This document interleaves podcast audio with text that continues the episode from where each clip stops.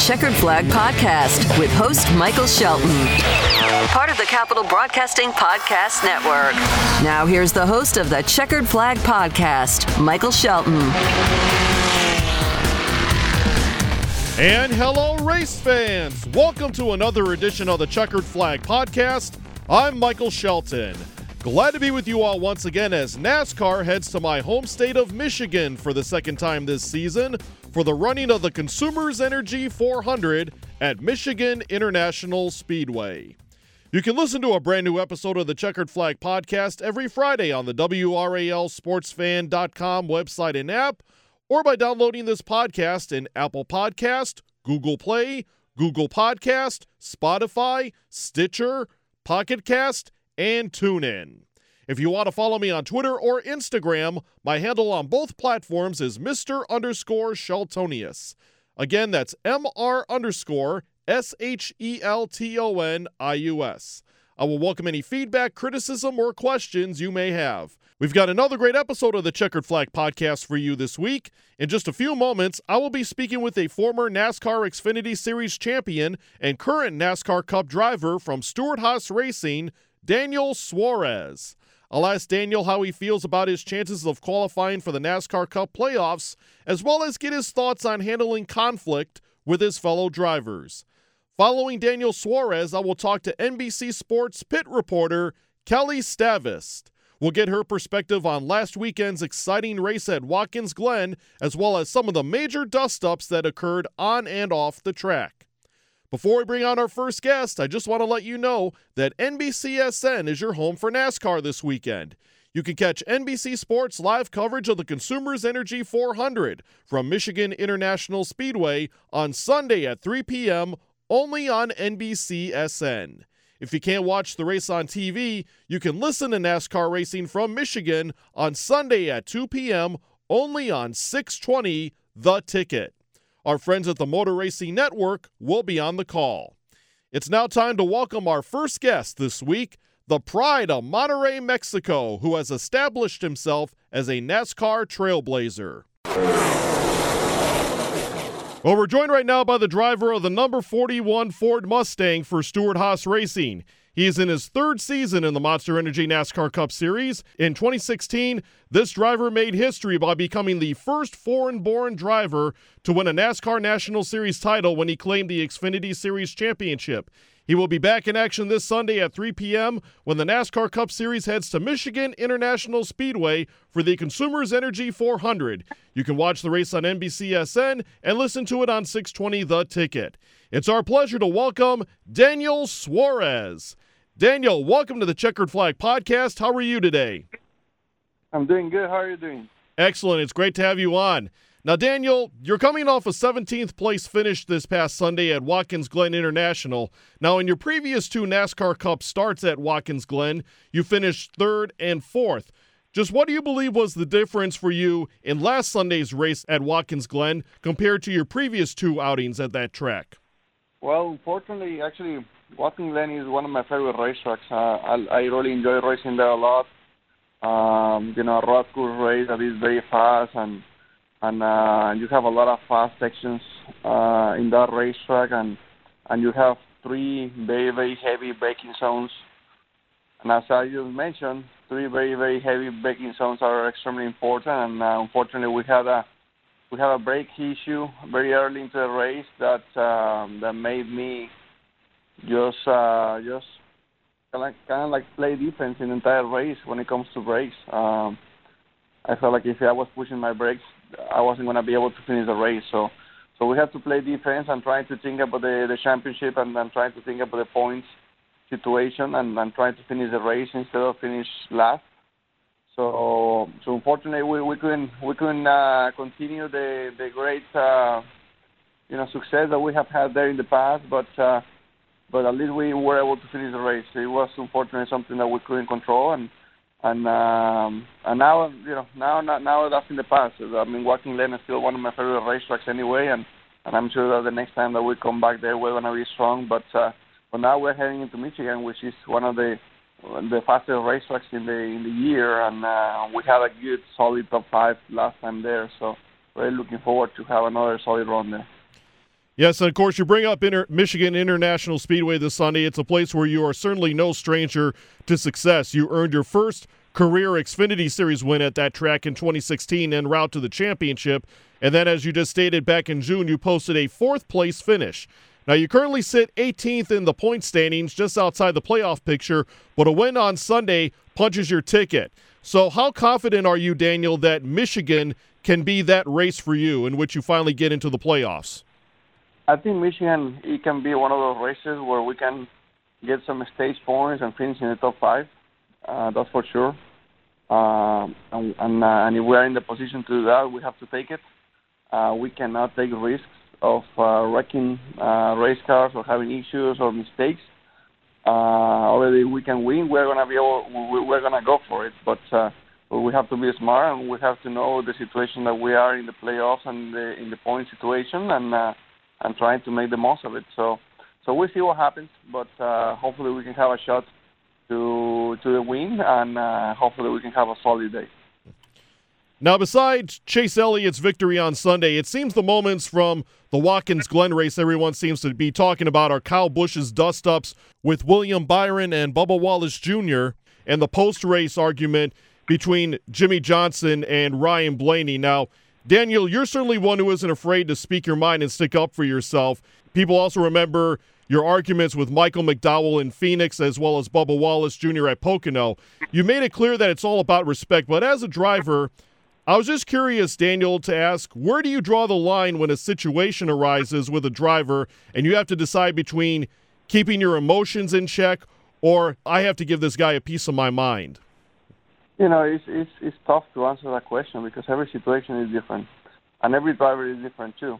The only thing that is similar to all drivers, all across all across the the, the garage area is that uh, we all were very passionate and we all were very competitive and, and we all we want to win races. And uh, and you know we we we always think that uh, that we have to give respect to to get respect. And uh, and and when something you know something that we don't believe that is is, uh, is the right thing happens, I really we're to be disappointed. I'm, I'm not talking about somebody in general myself. I'm talking about uh, just you know in general terms talking, I guess. But uh, you know, the the playoffs, we we are getting closer and closer to the playoffs, and uh, and, and and you know we're getting more pressure, and and, and we're getting closer to get there, and and uh, you know everyone is pushing harder, and everyone is is is. Uh, is pushing those lines a little bit a little bit more. So, you know, I'm, I'm not I'm not very surprised that these things are gonna are happening, and I'm not I, I won't be surprised if they start happening even more in the future. Hmm.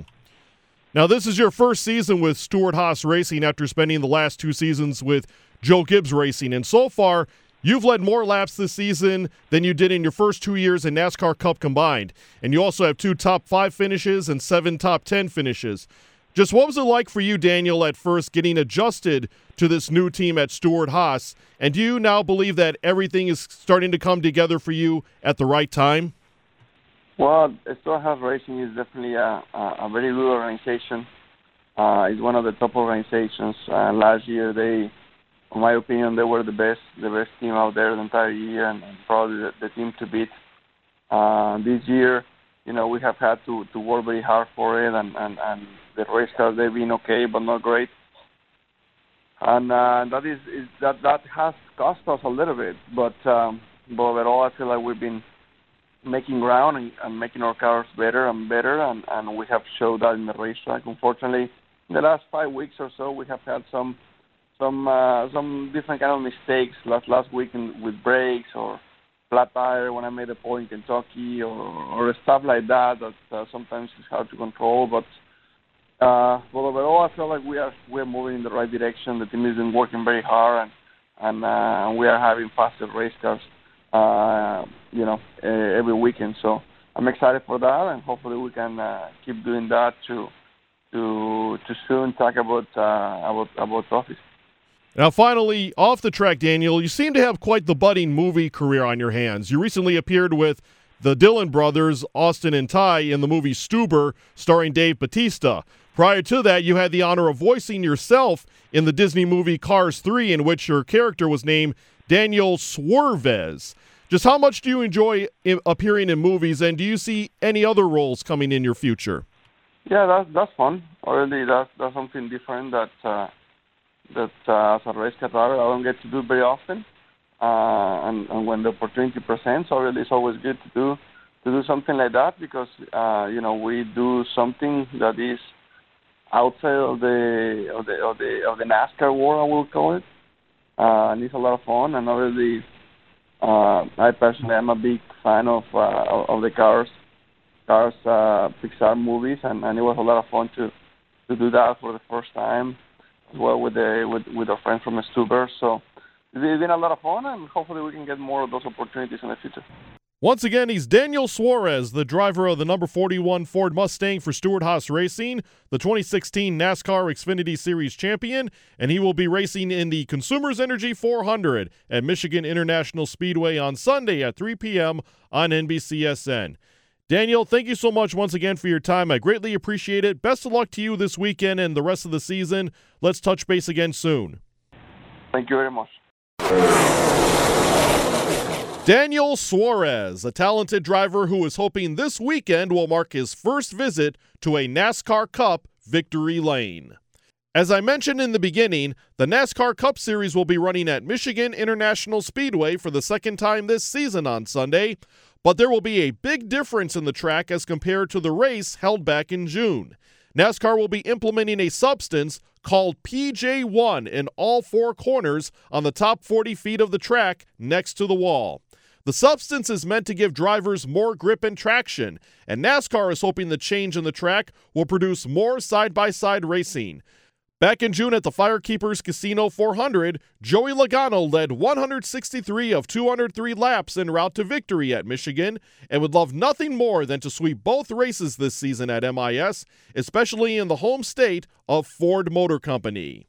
But former Michigan winners Kyle Busch, Martin Truex Jr., and Kevin Harvick will have something to say, along with Michigan native Brad Keselowski.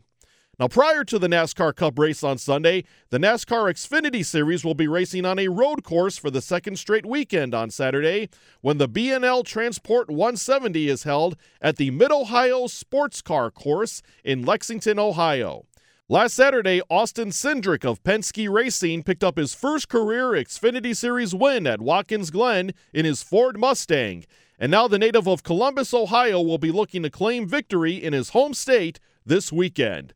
The B&L Transport 170 will air on NBCSN on Saturday at 3 p.m. Before we bring on our next guest, just a reminder that NBCSN is your home for NASCAR this weekend. You can catch NBC Sports live coverage of the Consumers Energy 400 from Michigan International Speedway on Sunday at 3 p.m. only on NBCSN. If you can't watch the race on TV, you can listen to NASCAR racing from Michigan on Sunday at 2 p.m. only on 620 The Ticket. Well, after a wild race at Watkins Glen last Sunday, we had to get the lowdown from a NASCAR reporter who's used to being in the middle of the action. We're joined right now by a pit reporter for NBC Sports coverage of the Monster Energy NASCAR Cup Series and the Xfinity Series. In addition, she's also a reporter for NBCSN's weekday show, NASCAR America, and is also a regular during NBC's coverage of the Winter and Summer Olympic Games. It's our pleasure to welcome Kelli Stavast. Kelli, thank you so much for joining us on the Checkered Flag podcast today. How are you? I'm great. Thank you so much for having me. Well, it's our pleasure. Now, Kelli, prior to last Sunday's NASCAR Cup race at Watkins Glen, you tweeted out on your Twitter account, Love this place, love this race. And with the numerous stories that arose from that race, that the Go Bowling at the Glen, did you envision that you would be in for a busy day in the pits last Sunday? Well, I did, but you know, I think there was even more than I could have bargained for that that happened in Sunday's race. It was fantastic. Um, a lot of tempers flared. Um, we had to wait to see how some strategies were going to play out, and then just the battle between Chase Elliott holding off Martin Truex Jr. again. It was phenomenal. So it was everything I had hoped it would be, and even more. And just what's what's it like for you as a pit reporter covering a, an intense race such as the one at Watkins Glen? Well, I think that you know the best part is is the insight that we have, whether it is standing in someone's pit box and watching their reactions and seeing it firsthand, or listening in on the scanners and hearing the, the driver, crew chief, spotter communications. And so when Jimmie Johnson was upset with Ryan Blaney, um, I happened to be listening in on his radio, and I had never heard Jimmie Johnson as mad as he was on Sunday over the radio. I'd never heard him yell like that. Um, and so when when I hear that, I'm immediately talking back in my headset to my producer saying, "You got to get this radio. Jimmie's mad at, at Blaney. We got to find it. You know, we got to go back and find the footage." So I'm just another set of eyeballs to help everyone um, Uh, hear and see what's happening around the track, so that we can get it into the show and tell the full story. Well, Kelli, you just mentioned the argument between Jimmie Johnson and Ryan Blaney that occurred after Blaney made contact with Jimmie in the carousel in turn five, causing Jimmie to spin out. They argued after the race, and Jimmie said afterwards that Blaney was scared because he didn't know what to say. What are your thoughts on this matter, and do you believe we'll see any carryover from this incident as we inch closer to the playoffs? Well, I actually interviewed both Jimmie and Ryan after the the race, and you know, Jimmie was still obviously very hot um, and upset at that time. When I talked to Ryan, Ryan, you know, was very apologetic and just said, you know, he certainly didn't mean to to spin him out. That you know, he thought Jimmie got into the corner in an awkward way, and it just you know events unfolded. I don't think anything moves forward, to be perfectly honest, because like we said, never seen Jimmie quite like that. I have to believe that a week later, Jimmie has calmed down, and that, um, you know, he and Ryan have probably even had a chance to talk things out. So I, you know, do I anticipate anything on track? Uh, unlikely. Certainly not at Michigan. If there would be anything, I'd wait to to a short track. But Jimmie is not in a position to to do anything that can jeopardize his own race. Right? He's got to make the playoffs. And a lot of times, as we saw even with William Byron, if you go for a payback, sometimes it hurts you as much or more than the person you're trying to upset. So. Yes, Kelli, if you could just expand on that altercation between Kyle Busch and William Byron. Of course, Busch forced Byron into the grass after he thought that Byron caused him to spin out. Then Byron retaliated by bumping into Busch on a caution lap damaging his own car in the process. What was your perspective on what happened in that altercation, witnessing it from pit road?